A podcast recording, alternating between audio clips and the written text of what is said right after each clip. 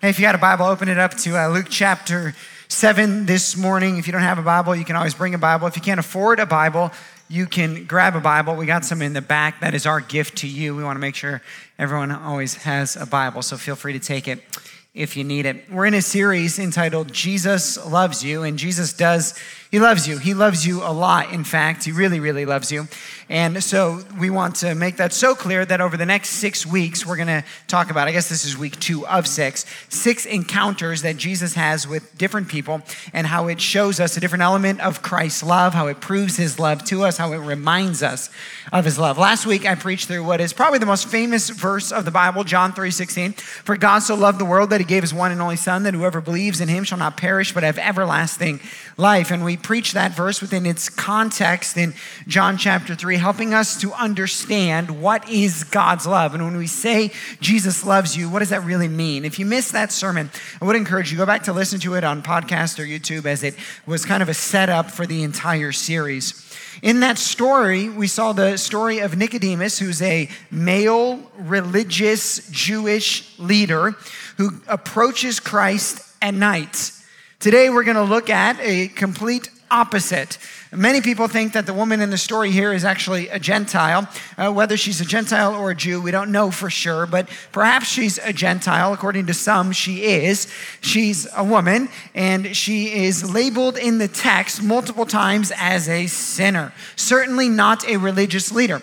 And she does not approach Christ at night. Instead, she approaches Christ uh, right in the middle of the day, right in the middle of a party interjecting herself into a scene or an environment which she really doesn't belong. So, this is a much different encounter. Now, in these encounters, we're seeing a, a fact in the statement Jesus loves you that he loves you, that you being whoever you are, that Jesus' love crosses social structures. That it doesn't always make sense whom Christ would love in our finite minds, but Christ in his infinite love loves people across every era, across every culture, across every little circle that we would create in our own human world and minds. In this story today, we're going to look at it through three of the maybe most generic sermon points you have ever heard in your life. We're going to look at it through three words pride, love, and peace. Pride, love, and peace. Again, the most generic sermon ever. But in this, we'll see how pride stops us from the gospel, how love responds to the gospel, and how, when the gospel breaks in, we then get to walk in peace. And so we'll see that all in the story here this morning. I want to first set up the context of the story. Uh, in the story, I'll just read the first verse as a way to help that. One of the Pharisees, uh, this guy's name is Simon, we learn that later in the story, asked him, the him there is Jesus, to eat with him. And he went into the Pharisee's house and he reclined at the table. And so uh, the, the context of the story is this Simon invites Jesus into his house, and this was not an uncommon thing to do. Jesus is a teacher who is rising in popularity and notoriety. And so to invite the up and coming rabbi or the popular rabbi to your table was not an uncommon thing for the Pharisee to do. Now you might ask the question, but why would Jesus go? Aren't these the same guys that kill him? Yes, they are. A few years later, they do. This group of people, the Pharisees, killed Jesus. But we're seeing in Jesus' uh, acceptance of the invitation that he really does love everybody. He loves the Pharisee and he loves the sinner. He loves Nicodemus who comes to him at night. He loves the Pharisee who invites him to his table and treats him with a, a, a level of disrespect. See, in the, the way these parties would play out, the, the host of the party would invite the guest, and particularly the guest of honor in a culture that highly elevated hospitality, there would have been certain things that the host should have done to Jesus which he does not do. They're explained later in the text. Now, this is how the story should have played out. Simon should have invited Jesus into the story, in uh, sorry, into his home uh, for this meal. And the first thing he would have done is a servant would have washed Jesus' feet. Then the host particularly to the guest of honor, would have greeted the, the guest of honor with a, a, kiss of fellowship on the cheek. It was a sign of, hey, I like you. It was a sign of you are welcomed into my home. It, it was a sense of community and connection. Then, if the guest or the host wanted to go above and beyond, he would give some olive oil, and the oil would serve for uh, you know cleanliness purposes, for scent purposes, uh, and that would have been the next thing. He would have bestowed that upon the guest, particularly again the guest of honor. After that, uh, this is very modern. He would have been served a flight of coffee. Okay. So you go into any cool coffee shop right now. Actually, don't go into any coffee shops right now because it's Coffee Quest and the lines are out the door, okay? But if you go into any modern coffee shop right now, there's a flight of coffee you can order, right? And so this is kind of what would have happened. And so he'd have sat down and they would have put out the little wood, you know, table and they got their flight of coffee. And the first cup of coffee was a bitter coffee, okay? And so you would drink the bitter coffee. And as you drank the bitter coffee, it would remind you of all of the bitterness of life the darkness of life, the hurt, the pain that you would experience. And then after that, you were done with that, you would drink uh, another cup of coffee, okay? And this would be like a sweet coffee, okay? This was your mocha. And so then you would grab your sweet coffee and you would drink the sweet coffee. And what that was doing is it was setting a, a taste in your mouth for what you were about to experience the sweetness of fellowship, the sweetness of good conversation and good and a good meal in the presence of friends. And this guy, doesn't do any of this. I mean, what kind of guest doesn't or host doesn't serve coffee? What kind of church doesn't serve coffee, right? Some of you will get that later. Now, after all of this is played out, right, or not played out, Jesus still shows up. He's still there. He's still kind to the man. He's been greatly disrespected. And he's there just reclining at the table. Now, as we work our way through the story, and some of what I've already worked in, we see our first point, and that is the pride of the Pharisee. And the pride of the Pharisee kind of plays itself out in a few different ways. The first way is in how the Pharisee views himself. And you can read it into the story. Eh, the Pharisee uh, almost he has this like this tone of, uh, of Jesus, you need me as much as I need you. This is my party. I invited you into my table, into my story. Twice the text reminds us that it was the Pharisee who invited Jesus. You get this picture from the story, both by what the Pharisee says and how he responds to Jesus, that uh, he, he still thinks that the whole story is revolving around him, that he's the main character of the story.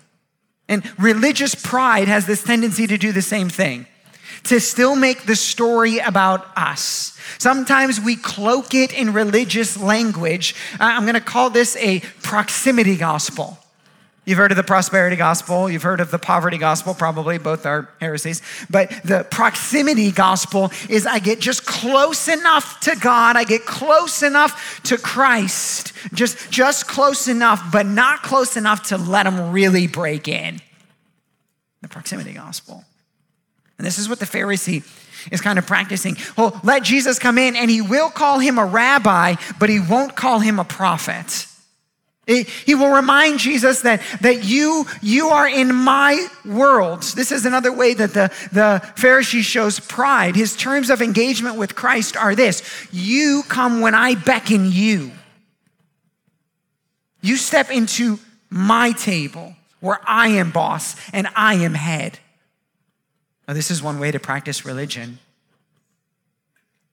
where we beckon Christ to come to us when we want Him, when we want to show Him off, when we want to look good or appear popular. When we want to have a table of people and we need some entertainment, we bring Jesus in. When we need him for a moment, we let him come in, but we tell him, hey, remember, I invited you. Don't do anything crazy. Don't challenge me to change too much. Don't call me to too much. I invited you. So Pharisee shows his pride in that way. The Pharisee also shows his pride in the way he thinks about and talks about someone whom Jesus loves. Often in this story, the Pharisee is going to bring up the sinner, the, the sin of the woman, never in himself acknowledging anything wrong with himself, but always being quick to point out what is wrong with her, who she is. In fact, there's this one point in the story where the Pharisee actually thinks to himself, this is a cool magic trick that Jesus plays. The Pharisee, it says, is thinking to himself, oh, if Jesus were really a prophet, he would know what this, uh, who this woman was, what type of woman she was, and he would never let her touch him. He's alluding, by the way, to a verse in uh, Isaiah 65 where it says, the, the prophet does not let the sinner touch them. Get away from me, sinner. And so his view of the woman is the view that religion often plays, which is uh, I, I, must create a circle of safety around me. Uh, a circle, a barrier of entry, so that all those who are not acceptable, all those who, who I ought not let close, they stay out there on the outside. They, I don't let them break into my barrier. Not those types. Few years ago, I was, a few years ago, it was probably about 12 years ago now, over a decade. I think I was 22 or 23. I was on vacation one weekend, uh, and, you know, in church world, when you work at a church, you don't, you don't take a lot of Sundays off. Uh, but uh, this was one particular Sunday that I had taken off, and I was down in West Virginia. And I, I still wanted to go to church that morning, so I, I drove around the, the holler, that's what they call them, and I was driving around looking for a church to go to. And so I went to the biggest one in the area, and I remember rolling in, and I, I, I walked in, and I, and I sat down, and, you know, I don't get to do this very often, just like be a person at church. And so I sit down, and, and worship is going on, and I'm, and I'm watching worship play out. And the only way I could describe, particularly the men in the crowd during this worship, was just dead faced. I mean, looked like Cleveland Browns fans after a game, right? Just n- nothing, right? No possibility for joy. And there they all stood and, and mercifully worship ended, right? At some point, and, and, and the pastor got up. And I don't know this pastor, and I don't know the whole context of this story, but I can only just communicate with you. And I would not make this on an indictment on a person. I would just share the story as an example of, of what I saw that day. And um, he got up and he said, I want to I wanna share a story about something that happened in our revival service last week. And uh, I want to tell you about this little girl that came. But before I tell you about this little girl, let me tell you about this little girl's mom. This little girl's mom is the type of woman we would never want in our church type of woman that if she came, we would ask her to leave.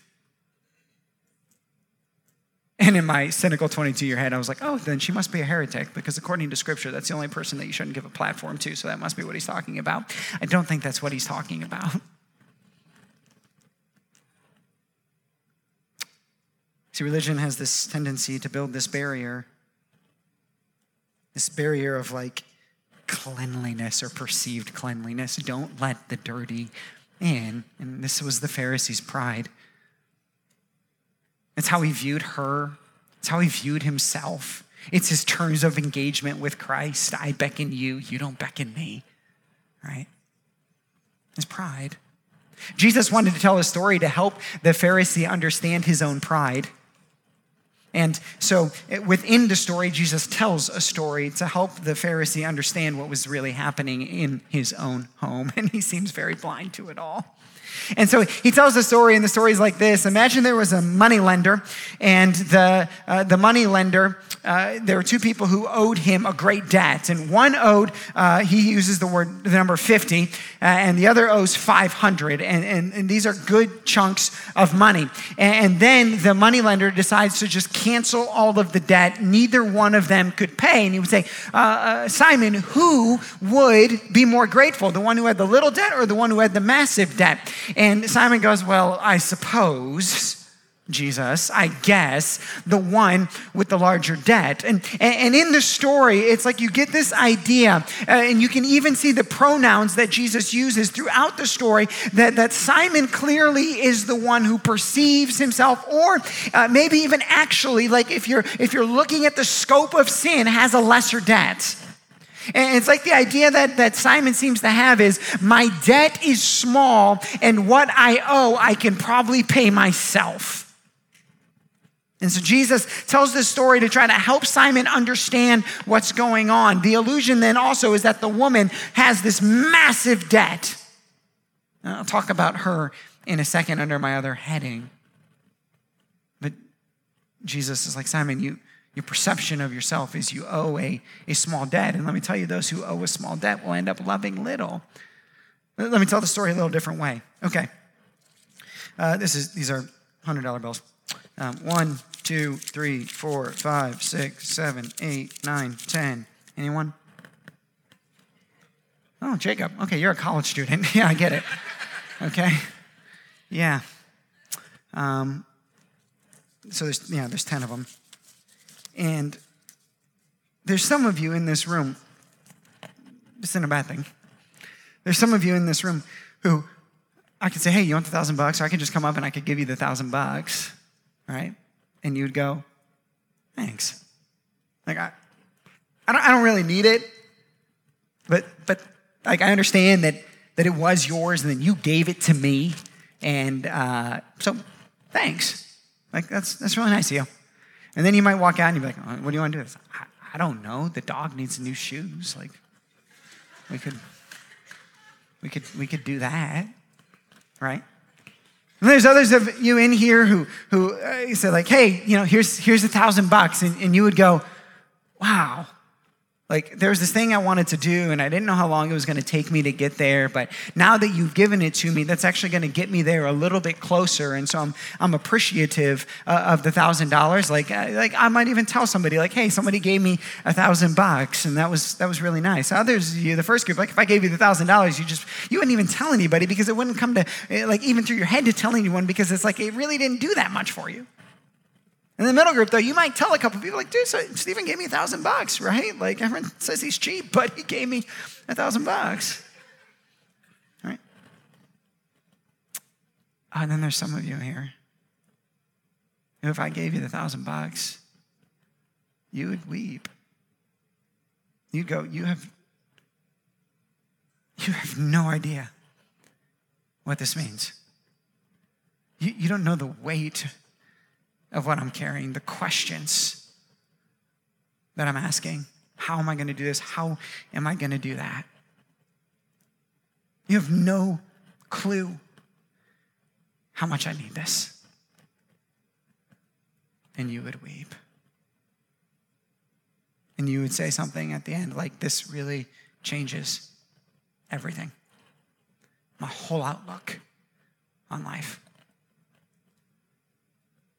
And Jesus says, that's, that's like the gospel. Some of you, some of us, we think, oh, Jesus, you, you, my sins are forgiven. Thank you. Like that cross, it probably wasn't fun, and, and you did it, and I'm grateful, and uh, I, I don't really need it. But thanks. Oh, and then there are others like the woman. And Jesus says, Your sins are forgiven. And she weeps. You have no idea, Jesus, the weight of what I've been carrying. You have no idea the guilt that I've been feeling. This, this changes. This changes everything. And pride stops us from embracing the gospel. Love. Love is what happens then when we experience the gospel. See, there is a love, there's a gospel love that we experience, and then there's a gospel love that comes out. The second heading was love. And in the story, it's not believed that this is the woman's first encounter with Jesus. In fact, it's believed that she has already experienced the message of the gospel and that what she is doing now is an outcome of the love that she's already experienced. And let me first talk about what love is not. Love is not the absence of the acknowledgement of sin. Love is not ignoring that sin exists. Love is not downplaying the weight or the guilt or the disgustingness of sin. Love is fully acknowledging that sin is present and choosing to engage and embrace anyway. Oh, and this is what Christ does.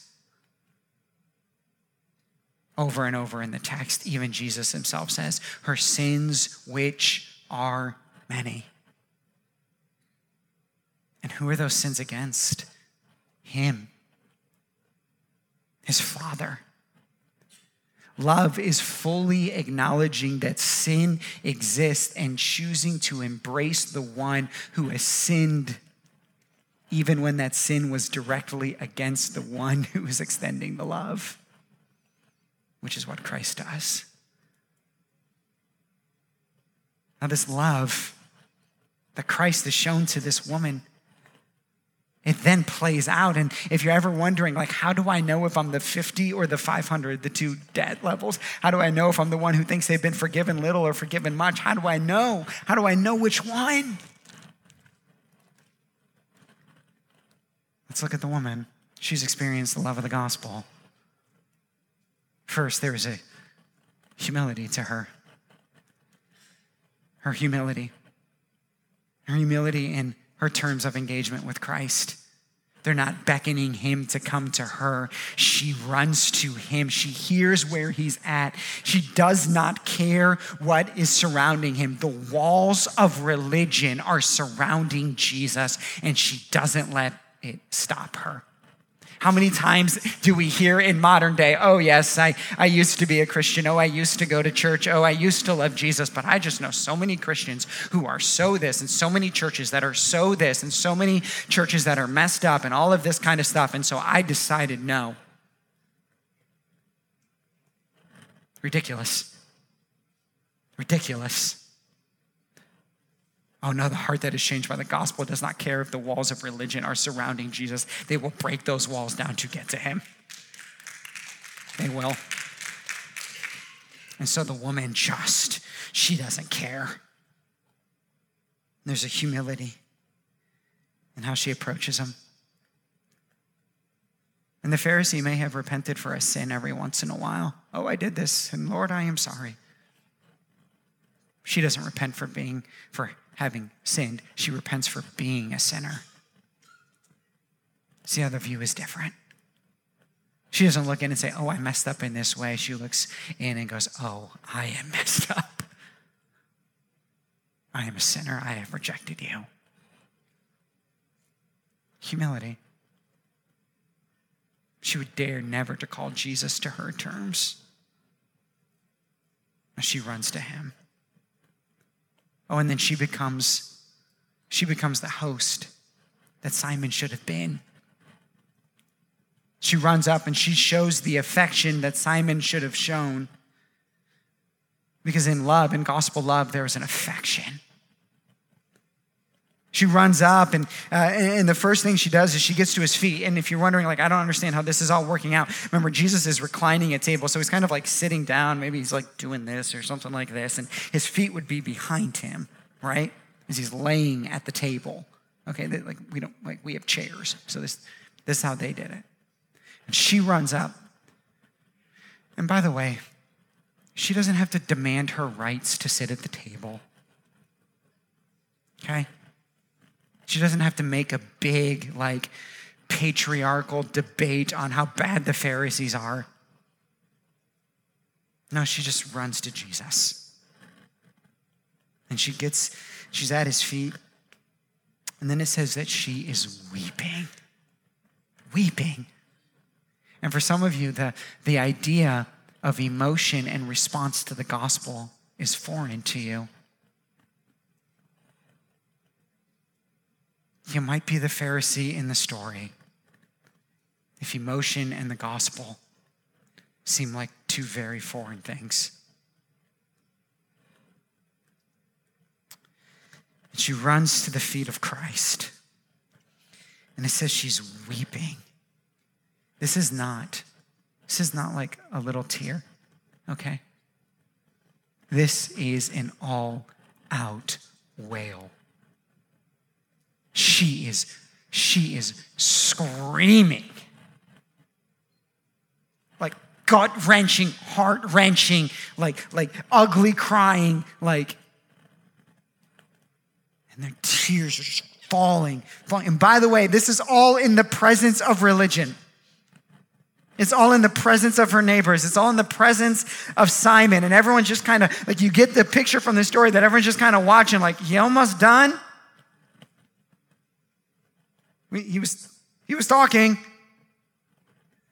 And she is just weeping, and the, and the, the tears are covering Jesus' feet. And, and then she takes her hair, and one commentator said that, that the hair that is her glory, she lays at his feet.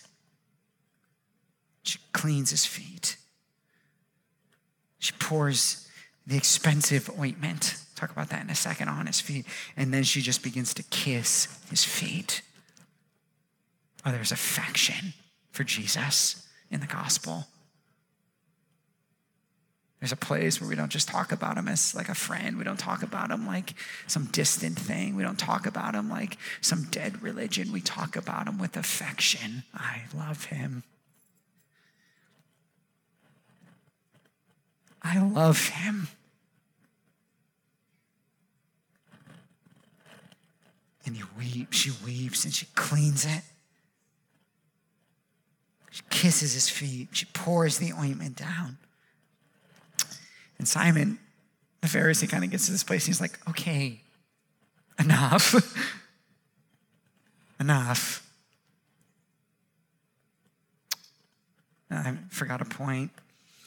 She showed up ready to worship, by the way, because another sign that you've received gospel love is there's, there's, there's worship and sacrifice and the alabaster flask of ointment, whether she was rich or not, it was still an expensive outpouring. In fact, what you could see into the story is that she was willing to worship at a level and sacrifice at a level that religion never will. See, religion will look at certain sacrifices to God and go, I don't get that one. Oh, but in the gospel, it makes all the sense in the world. Because in the gospel, when you have wept like she has wept, when you have experienced love like she has experienced, I mean, what she is doing in that moment is a complete social, emotional, relational, financial abandonment, completely abandoned of all of the, the, the tradition, all of like trying to maintain her, uh, her, her composure and just laying it at his feet. And religion will never get you to that place ever. Oh, she worships. It was at this point then when, when Simon says, okay, okay, that's, that's, that's kind of enough. and then that's when Jesus tells the story about the money and the debtors, given the clear implication that this woman owed much. She had sinned much and she had been forgiven much. And so she had experienced the gospel much. And so she had poured out much love. And then Jesus responds to this in three ways. And these three ways, I think, are true post our experience of the gospel, but I think they're also true during our experience of the gospel. The first thing that Jesus says to the, uh, the Pharisee is, Hey, do you see her? Do you see her? Of course, he sees her. What is he asking? He said, Do you see her the way I see her? I know how you, through your religious eyes, see her, but do you see her like I see her? And when we say Jesus loves you, the first thing we're saying is, He sees you. He sees you. He sees you in a way that religion can't. And yes, He sees the sin, He sees it all.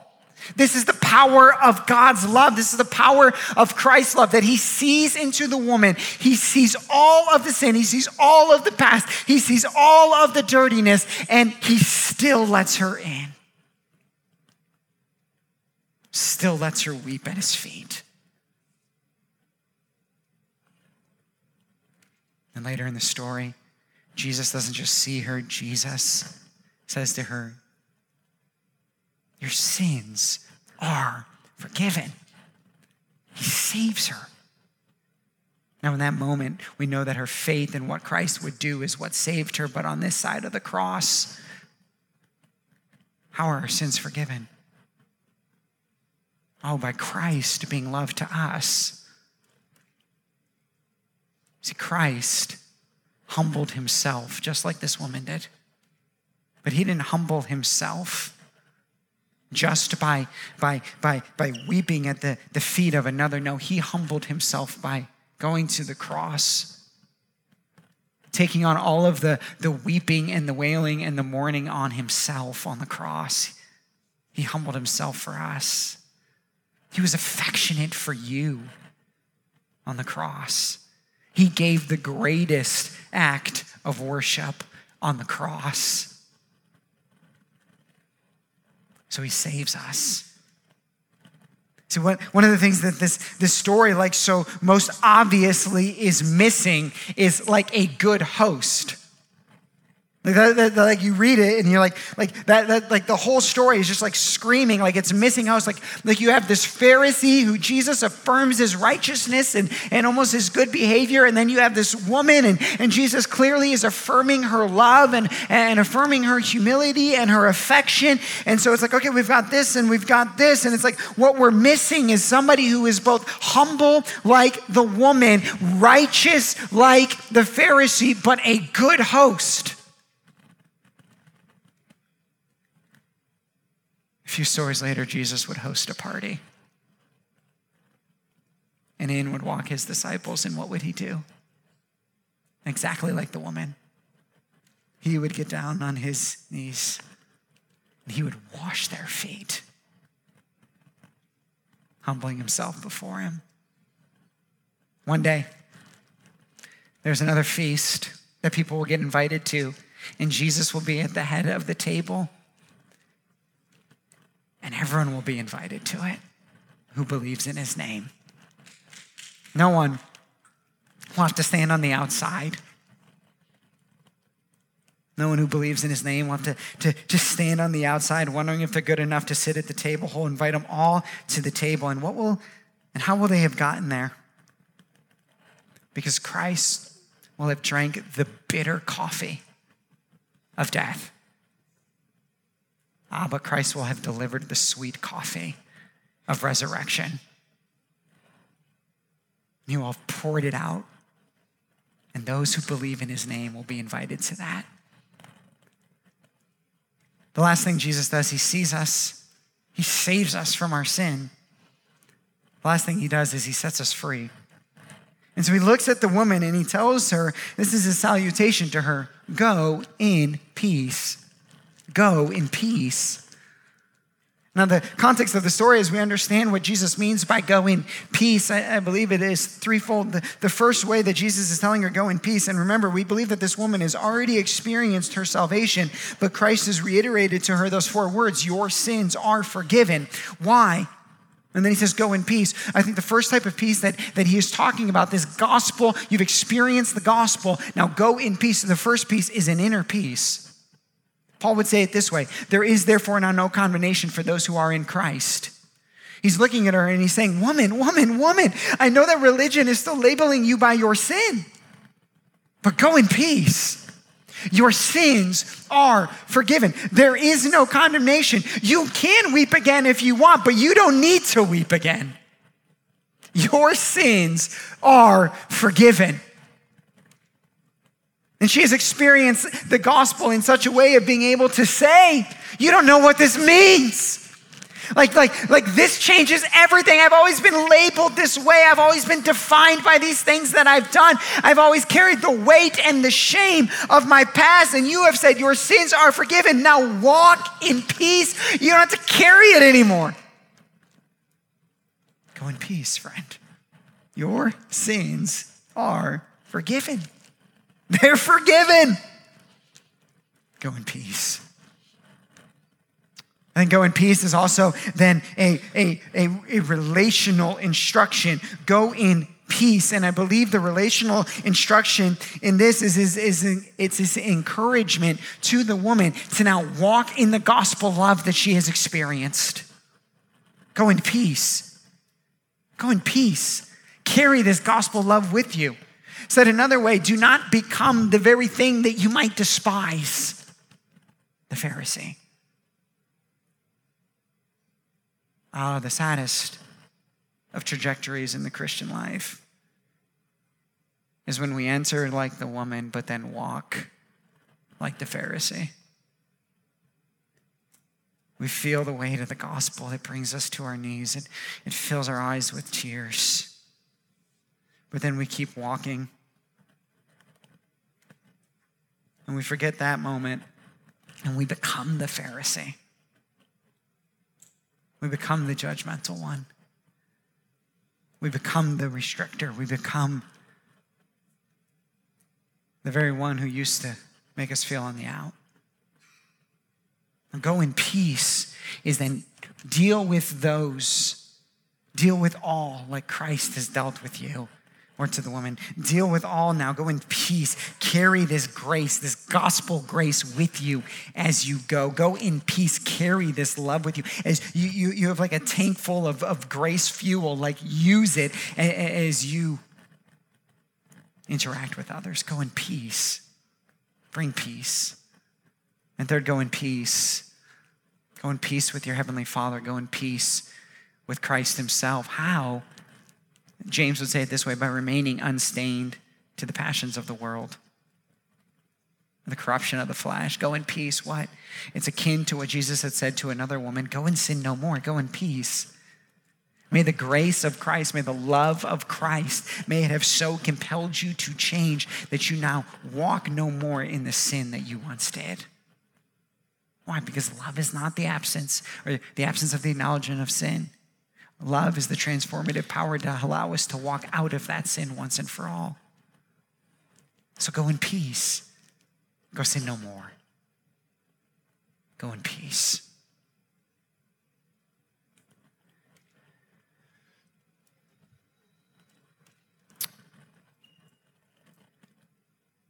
For you, have you known this love? Have you known it? Like this woman did. Maybe it is easy for you to look and to say, I don't know if my sins are that great. I certainly never did what she did.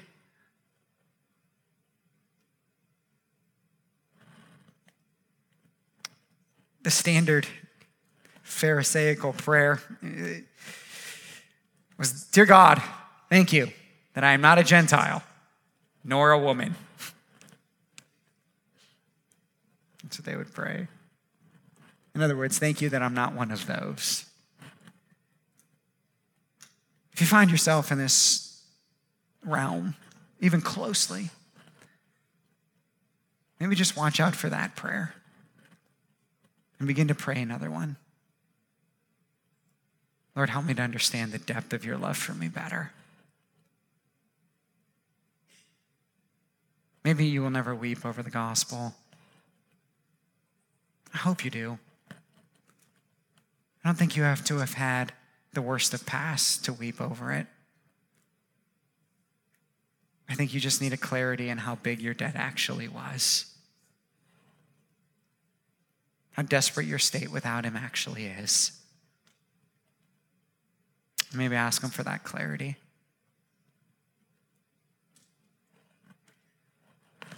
And then for all of us, I got seven words for you. Your sins are forgiven. Go in peace. Let's pray. Jesus, thank you for carrying the weight. Thank you for lifting the shame. Thank you for taking on the bondage. Thank you that religion or anyone can never label me or anyone in this room anymore by what has occurred in the past. We are now redefined and relabeled by Christ, given a new identity. Oh, Father, help us to respond with humility, affection, and worship. And Father, I pray that you would help every one of us in here to walk in the peace that your gospel has secured for us. Inner peace. Our sins are forgiven. Relational peace. I respond to you not as you have responded to me, but as Christ has responded to me. Oh, in peace with you. To hate sin as you did and to walk in freedom from it. We need your Spirit's help. In Jesus' name, amen. Thank you so much for joining us today. If you'd like to take a next step with Redemption Church, visit us online at experienceredemption.com slash connectcard. You can also give online to support the work of Redemption Church. To explore your giving options, visit experienceredemption.com slash give online. We hope that the message you heard today encouraged you. See you again soon.